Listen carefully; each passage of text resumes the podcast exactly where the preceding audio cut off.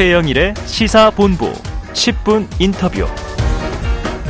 네, 원래는 각설하고 시즌 2 시간인데요. 이번 이태원 참사에 대해서 며칠 전에 저희가 더불어민주당 박찬대 참사 대책본부장 입장을 들었기 때문에 오늘은 또 국민의힘의 입장을 들어보는 시간을 마련했습니다. 각설하고 시즌 2의 패널이시기도 합니다. 장해찬 재단법인 청년재단 이사장 나오셨습니다. 어서 오세요. 네, 안녕하세요. 장해찬입니다. 예, 자, 윤 대통령 나흘 연속 서울시청 광장의 합동 분향소를 찾았습니다. 여당 입장에서 이번 이태원 참사를 어떻게 보고 계세요? 그러니까 참담한 사고와 여전히 또 이 사망자분들 유족분들의 슬픔에 깊이 공감하고 네. 또 중요한 것은 현재 사고 수습 음. 또 부상자 분들에 대한 어떤 조속한 치료 네. 또 유족분들에게도 충분한 어떤 지원과 이 사고 수습책이 당연히 음. 잘 설명되어서 위로하는데 조금이라도 네, 네. 사실은 어떤 게 위로가 되겠습니까만은 네. 조금이라도 위로가 되도록 정부에서 최선을 다해야 할 것 같고요. 여당도 마찬가지고 동시에 이제 two track으로 원인 규명에 대한 국민의 네, 네. 목소리가 네. 높지 않습니까? 음. 대체 어디서부터 무엇이 잘못되었던 것인지 음. 우리가 그냥 어 흔한 관행이나 관례 뭐 매년 사람 많이 모이니까라고 생각했던 아니란 인식을 음. 어떻게 바꿔야 할지 등등에 네. 대해서도 깊이 있는 성찰과 대안을 내는 게 정부와 집권 여당의 자세가 아닌가 싶습니다. 네. 뭐 이 자리 빌어서 다시 한번 애도를 표합니다. 그리고 네. 네. 또 워낙 이 헬로윈 축제에 젊은 청년분들이 많이 모였다가 그러니까요. 참사가 네. 나서 청년재당 이사장 입장에서는 참 마음이 무거우시겠어요. 그러니까 저희도 뭐 좀 원래 예정되어 있던 행사 중에 네. 다소 이 국가 애도 기간과 맞지 않는 행사 다 취소하고 음. 어, 나름대로 재단 차원에서도 조의를 표하고 도울 방법들을 찾아보고 있는데요. 네. 그 이태원 골목은 저도 참 자주 가던 곳입니다. 네, 저도 익숙한 곳이고요. 예, 평상시에도 뭐 한 달에 한두 번은 음. 뭐 저녁 식사하거나 사람들 만나러 가던 곳이고 네. 몇년 전 그러니까 코로나 사태가 터지기 이전에는 뭐 헬로윈 주간에도 제가 방문하고 했던 기억이 음. 나는데 돌이켜 보면 음. 과거에도 그렇게 많은 사람들이 이 운집되고 음. 인파가 많이 몰렸는데 야, 너무 우리가 안일했던 것은 아닌가 네, 하는 네. 반성이 참 많이 들어요. 그리고 이번에 경찰로 신고가 많이 접수됐잖아요. 네. 그게 가장 큰 문제인 것 같은데 네. 분명히 112 신고가 접수되었는데 어. 뭐 작년에도 지난해에도 몇 년 전에도 사람들 많이 모였고 음. 뭐 안전사고 조금 났고 그렇지만 큰 일은 없었다라는 음. 그런 안이한 인식 때문에 네. 일선 네. 경찰이나 네. 이 지휘 통제실 관할실에서 보다 적극적인 대책 마련을 안 했던 것이 아닌가. 음. 그러니까 뭐 당연한 게 없거든요. 이제는 어이 사고를 우리가 뭐 이 사고의 상처가 굉장히 오래 가겠지만 네. 오래도록 기억해야겠지만 이 이후에 이태원 헬로윈 주간에 이태원뿐만이 아니라 뭐 만원 지하철부터 시작해서 네, 네. 콘서트장 지금 한창 또 뭐 한국 시리즈 하고 있는데 네. 그런 야구 경기 끝나고 나오면 막 운집되고 하면 음. 막 옴짝달싹 못 하잖아요. 그런 곳에서 어떻게 안전을 음. 지킬 것인가. 정부 차원의 제도 개선과 또 시민들 차원의 어떤 노력 이런 것들이 네. 좀 나라를 더 안전한 나라로 만들게 하는데 도움이 되도록 다들 머리를 맞대야 될 것 같습니다. 그래요. 참, 참담한 사고 와중에 초기에는 또 좀 엉뚱한 공방이 있었습니다. 네. 이게 참사 희생자냐, 사고 사망자냐 이 표현을 두고 이제 30일에 내려졌던 이제 행정부의 지침이 논란이 됐는데요. 대통령실은 좀 입장 정리를 한 것 같아요. 뭐 일단은 오늘 제가 언론 보도를 보니까 뭐 사고 사망자라는 표현은 중립적인 표현이다. 네네. 얼마든지 뭐 참사 희생자나 이런 표현을 쓸 수 있다라고 네네. 말을 했고 일부 지자체나 또 뭐 서울교육청 등등에서는 이제 분향소에 음. 참사 희생자라는 표현을 쓰는 것 같습니다. 네 그런데 이 정부 차원에서 처음에는 이 전국으로 어쨌든 추모할 수 있는 합동 분향소를 설치하는 과정에서 음. 좀 신속하고 통일된 어떤 지침이 내려가야 되잖아요. 네. 그렇다 보니까 이제 하나의 어떤 단어로서 중립적인 표현이 네. 사고 사망자를 썼던 것이지 여기에 대해서 뭐 정치적 의도가 있니 없니 음. 따지고 드는 것조차 이 사망자분들과 유가족분들에게 또 다른 혼란과 피해를 드리는 2차 가해일 수 있기 때문에 네. 이 부분에 대한 어떤 정치적 공방이 더 길어지는 게 우리 사회 전체를 위해서 바람직하다고 보진 않습니다. 네. 네.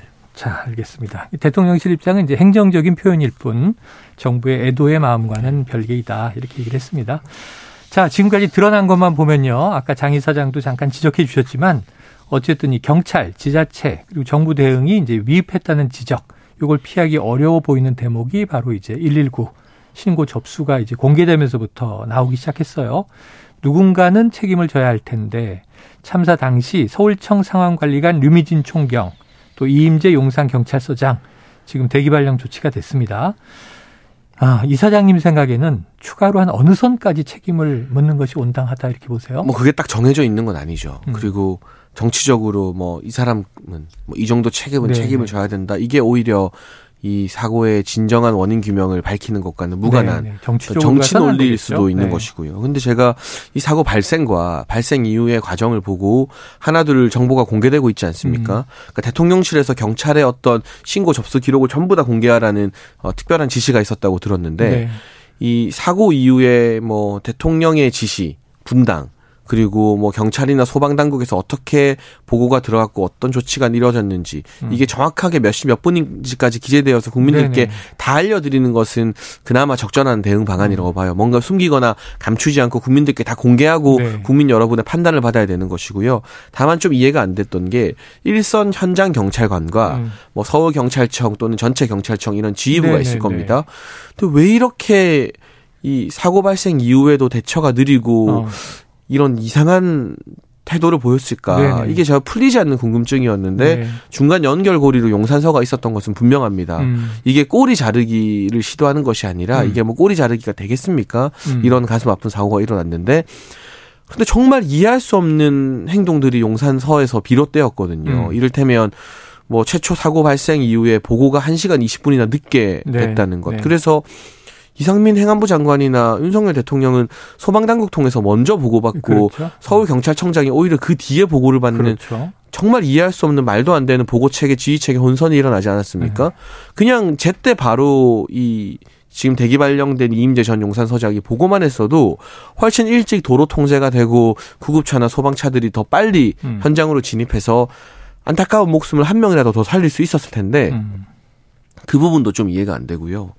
어, 어쨌든 할로윈 주간이라고 하면 서울 시내에서 이런 사고야 뭐 누가 예견했겠습니까? 음. 저는 사실 뭐 예견됐다고 말하는 언론들도 책임이 있는지 한번 돌아봐야 된다고 음, 봐요. 그 전날 참사. 기사를 보면 네. 여기 KBS도 그렇고 MBC도 그렇고 음. 전부 다 이제 코로나 끝에 드디어 축제다. 상인들이 조금 회복할 수 있다. 음. 축제 많이 가시라는 기조로 9시 네네. 뉴스 뭐 메인 뉴스 다 냈어요. 네. 예견했으면 그때 지적을 하셨어야죠. 음. 그렇지 않았거든요. 뭐 특히 MBC 같은 경우는 이 치안 유지 담당자랑 통화도 했는데 뭐 음. 안전할 것이다 뭐 이런 식의 보도를 해놓고 그 다음 날은 기조를 완전히 바꿨어요. 어. 그러니까 저는 언론의 책임도 분명히 있다고 보는데 어쨌든 혼란과 사건 사고가 어느 정도 평시 주말보다는 많을 것이 예견됐다면 음. 112 상황관 책임자는 자리를 지켰어야죠. 네. 근데 지금 알려진 걸 보면 이 대기 발령된 유미진 총경 같은 경우는 그 자리에 어, 없었다는 없었다. 거잖아요. 네. 이태원 주간에 112 상황관리관이 그 자리에 없었다는 거. 네. 이임재 서장 같은 경우는 참 제가 그 사고 현장 보면 안타까운 게요. 경찰을 더 많이 투입해야 된다. 네. 이게 문제의 본질이 아니라 해밀턴 호텔 앞에 차도 하나만 통제하고 막으면 예. 인도에 있는 사람들이 그 차도로 나와서 분산되면서 음, 이거 충분히 음. 좀 방지할 수 있는 네 사고가 네. 아니었나 싶거든요. 그 골목을 제가 잘 아니까. 네. 근데 그 정도 현장 판단도 하지 못하고 신고가 거듭 접수되는데도 묵살했고 결정적인 것 음. 며칠 전에 용산서 정보과에서 이거 대비해야 된다는 보고서를 올렸는데 네네. 네. 이 보고서가 서울청으로 안 갔어요. 어. 용산서장 단위에서 그냥 홀딩이 되어버렸거든요. 음. 그러니까 이 부분에 대해서는 이 두 사람만 대기 발령된다고 해결될 일은 아닙니다만 음. 가장 큰 직접적인 원인이 어디에 있는지 규명하는 음. 과정에서 이 두 분의 책임을 좀 엄중하게 네. 물을 수밖에 없다고 생각됩니다. 그렇게 보인다. 네. 자, 말씀하신 대로 이제 112 녹취록 공개가 분기점이 된 것 같습니다. 여러 가지 이제 미심쩍은 대목들이 이제 나오고 있고요. 자, 그런데 이제 정부 여당 내에서 뭐 행안부와 경찰에 대한 문착론이 나오고 있어서 정진석 비대위원장은 온당한 책임을 져야 한다. 주호영 원내대표 상응하는 책임 추궁이 불가피하다. 당권 주자인 안철수 의원은 딱 적실했어요. 경찰청장 즉시 경질. 또 유승민 전 의원은 한덕수 총리 책임론을 들고 나왔어요. 자, 이상민 행안부 장관, 윤희근 경찰청장 어떻게 책임을 질까요? 그 누가 되었건 네. 어떤 직위에 있는 사람이건 본인이 업무 과정에서 뭐 과실이 있거나 소홀한 부분이 있다면 드러나면. 우리가 책임을 물을 수밖에 없죠. 네. 다만 저는 지금 뭐 안철수 의원이나 유승민 전 의원이 말하는 건 다분히 정치 논리라고 생각을 합니다. 음. 특히나 유승민 전 의원 같은 경우는 이 틈을 타서 네. 유가족들의 슬픔에 공감하고 재발 방지 대책을 고민하기보다는 자기가 그냥 반윤 정치인으로서 뭐 좀 특수를 노리겠다라는 어. 굉장히 얄팍한 노림수가 느껴져서 네네. 제가 김어준 씨나 유승민이나 어. 다를 게 뭐냐라고 비판도 어. 했었는데요. 어, 굉장히 섣부르고 동시에 무책임한 주장이라는 생각이 들고요. 네네.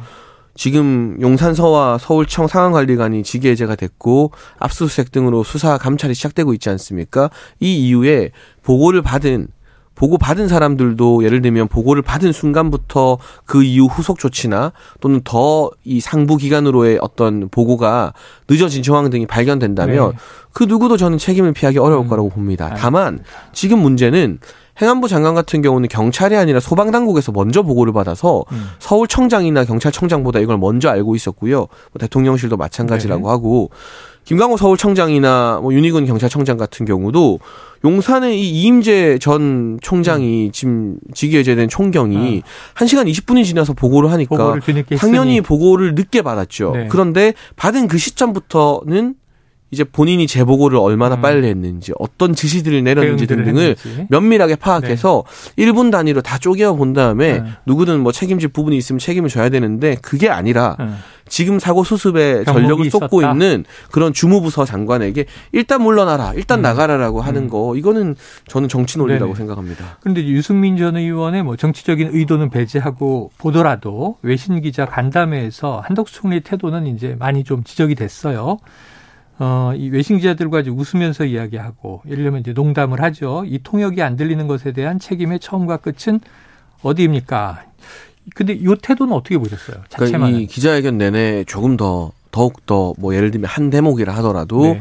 어 지금의 어떤 무거운 분위기를 아, 고려하셨으면 좋겠다라는 아쉬움 느껴지지만 음. 140분의 기자회견이 네네. 진행되었습니다. 지금 정부 당국자 중에서 총리급의 책임자가 나와서 이렇게 140분 동안 어떤 질문 가리지 않고 다 받고 네네. 말씀드리고 설명드리고 수습책에 대한 설명을 한 것 저는 어, 이전 정부나 그 전 정부를 찾아봐도 어떤 국무총리가 이렇게 할 수 있었는가라는 음. 부분에 대해서는 한덕수 총리가 나름대로 노력한 부분도 있기 때문에 네. 이 부분 역시도 사고 수습 이후에 뭐 공가나 정치적인 평가가 따라야 되겠죠. 음. 다만 지금 어쨌든 이 중대본의 컨트롤 타워가 한덕수 총리고 주무부처 장관이 이상민 장관인데 네. 수습과 여러 가지 이 지원책 등 지금 현장에서 뛰고 있는 사람들에게 일단 물러나고 보라. 음. 민주당도 이런 주장은 안 해요. 네. 심지어 아직까지는 이재명 대표나 민주당의 공식 입장도 음. 아닙니다. 네. 일부 개개인 의견이 분출되고 있지만 음. 그런데 유승민 전 의원이 민주당도 안 하는 주장을 선제적으로 한 것은 굉장히 얄팍한 정치적 노림수다. 음. 이런 식으로 정치하실 거면 그냥 나가서 하세요. 음. 네. 이게 뭐이 정부 성공이나 집권 여당의 어떤 안정적인 뭐 이 국정 운영에 대한 애정이나 뭐 노력이 있을 거라고는 기대도 안 합니다만 음. 국가적 재난 사고가 발생했잖아요. 그러면 정말 아픈 마음으로 이 유족들을 애도하고 사고 수습에 전력을 다한 다음에 음. 그 다음에 뭐 이거 책임 소지 안 음. 묻겠습니까? 네. 이게 그냥 넘어가지는 문제가 아닙니다. 사실 민주당에서 국정조사 요구했는데 주호영 원내대표가 다른 일 같았으면은 뭐 그냥 딱 잘라 버렸겠죠. 음. 근데 야당이 이런 일 일어나면 국정조사 요구할 수 있다는 워딩을 네네. 썼어요. 주호영 네. 원내대표가. 음. 그 정도로 사고 수습이 어느 정도 이루어지고 나면 음. 국정화되었든 무엇이든 책임을 따질 수밖에 없는데 네. 지금 국면에서 유승민이라는 정치인이 민주당도 음. 안 하는 주장을 먼저 한 그 저열한 정치적 의도가 어. 무엇이냐. 예. 저는 굉장히 얄팍한 정치라고 생각합니다. 알겠습니다. 자, 윤 대통령 나흘째 이제 서울시 합동 분향소를 찾고 있습니다. 근데 아직 이제 사과가 나오진 않았는데 자, 대통령이 사과하지 않는 특별한 이유가 있는지 또 이제 장 이사장님 입장에서 사과를 해야 하는 것인지 아니면 조만간 또 대국민 사과가 나올지 어떻게 보세요? 일단 사고 발생 이후부터 밤사이 또 아침까지의 대통령 지시 사항과 대통령 동선이 다 공개됐잖아요. 음. 대통령실에 의해서. 아, 그 다음 날 이길 오전에 바로 대국민 담화를 발표했고요. 9시 45분이었죠. 거기에 이제 이 사망자분들과 유족분들에 대한 애도와 조의가 충분히 뭐 충분한 게 어딨겠습니까? 음. 그러나 담겨 있고 그래도 부족하기 때문에 지금 매일 네. 합동 분향소에서 조문을 하고 있는 것이고 방문하고 어, 정부 차원에서의 어떤 이 사고 수습과 이후의 문제, 음. 배상과 보상의 문제, 뭐 법적인 부분도 당연히 걸려 있겠습니다만 네. 일단 이 국가 애도 기간이 끝나고 애도하는 기간이잖아요. 애도 기간이 끝나고 나서 뭐 대통령도 그렇고 정부의 고위 당국자들도 그렇고 이 사고에 대해서 뭐 유족분들이나 또는 국민들에게 뭐 입장을 한 번 더 정리해서 내시겠죠. 아마 11월 6일이 되지 않을까 네, 추측이 네. 되는데요. 국가 애도 기간 이후에 어떤 메시지가 음. 나오고 어떤 진정성 있는 목소리가 나올지 네, 네. 한번 지켜보고 그 이후에 뭐 우리가 판단해보고 국민들의 판단을 받아도 늦지 않을 것 같습니다. 네. 한번 애도 기간이 토요일까지고 6일 일요일입니다. 대통령의 메시지가 나오겠죠. 한번 지켜보도록 하고요. 자, 그런데 이제 이 대통령이 현장 방문을 여러 차례 했어요. 네. 초기에도 했고 또 다시 가서 추모도 했고. 자, 그런데 이제 이런 내용들이 공개됐습니다. 이렇게 좁은 장소에서 그렇게 많은 사람이 죽었단 말인가? 또 이제 압사와 질식 사망 설명인데 이제 혹시 뇌진탕인 것인가? 현장에 근데 이제 아까 말씀하신 대로 초기부터 보고를 쭉 받고 지금 심정지 상태에서 CPR하고 병원으로 가고 사, 사인은 주로 질식사고 압사라고도 부르는데 이런 마치 처음 보는 듯한 질문들이 오해를 일으키는 것 같아요. 근데 저는 이 질문 자체가 좀 이해가 안 되는데요. 네네. 사실은 밤새 보고를 받고 현황을 다 네. 이제 들으셨겠지만 아, 막상 그 골목 가 보면 네네. 지금 보도도 나오지만 뭐 불법 증축물이나 가건물 등으로 인해서 네네.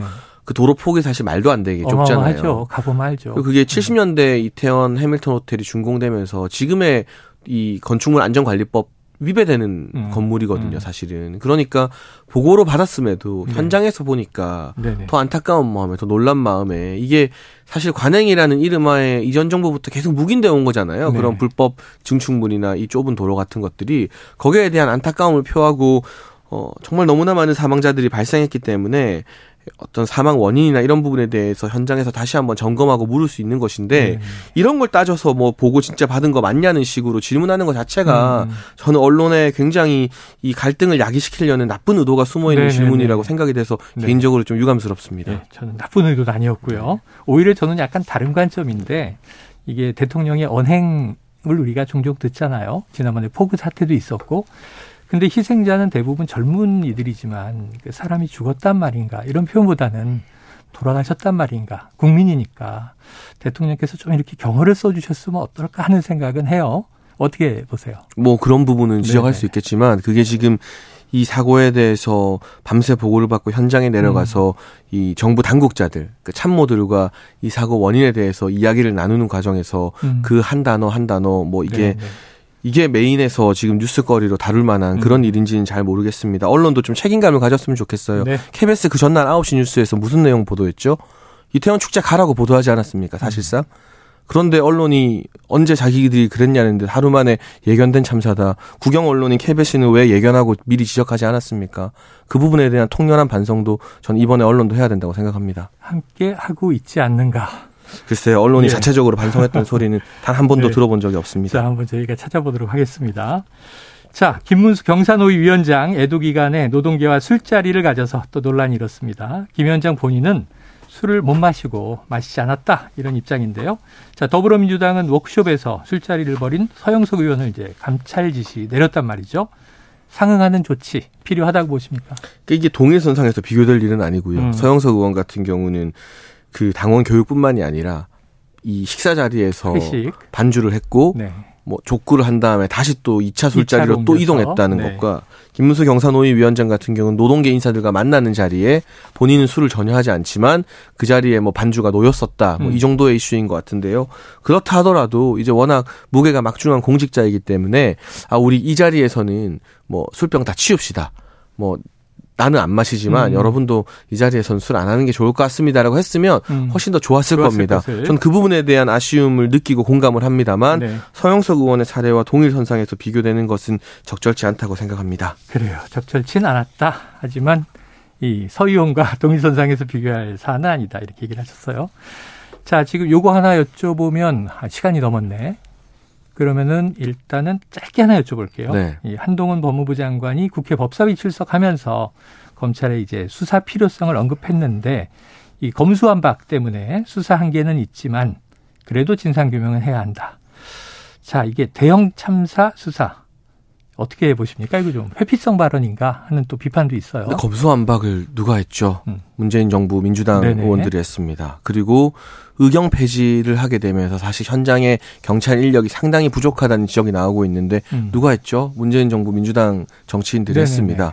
저는 이 사태 정부가 무한 책임을 어떤 지고 정말 송구스러운 마음을 계속해서 가져야 된다고 봅니다만 여기에 대해서 한동훈 장관에게 뭐 일부 민주당 정치인들은 김어준 같은 방송인과 결탁해서 마약 수사하느라 뭐 경찰 인력이 부족했다 기동대가 못 나갔다라는 가짜 뉴스까지 그냥 대놓고 방송에서 막 퍼뜨리더라고요. 음. 정말 염치가 있다면 민주당이 이 문제에 대해서 입을 열 자격은 없다고 생각을 합니다. 네. 검수완박 때문에 결과적으로 대형 참사 수사 지금 경찰이 경찰을 셀프 수사 감찰하는 총국이 벌어지고 있고 동시에 의경 폐지로 인한 경찰 인력 부족에 대해서도 왜 의경 폐지를 문재인 정부에서 밀어붙여서 실행시켰는지 책임 있는 대답을 민주당 정치인들이 지금부터 준비해야 될 것 같습니다. 네. 자, 조영 원내대표는 이제 여야 초당적 협력체를 만들어서 재발 방지 대책을 만들자 이야기를 했으니까 앞으로 또 여야가 어떻게 이 사안에 대해서 협력하는지 또는 갈등하는지 지켜봐야 될 것 같습니다.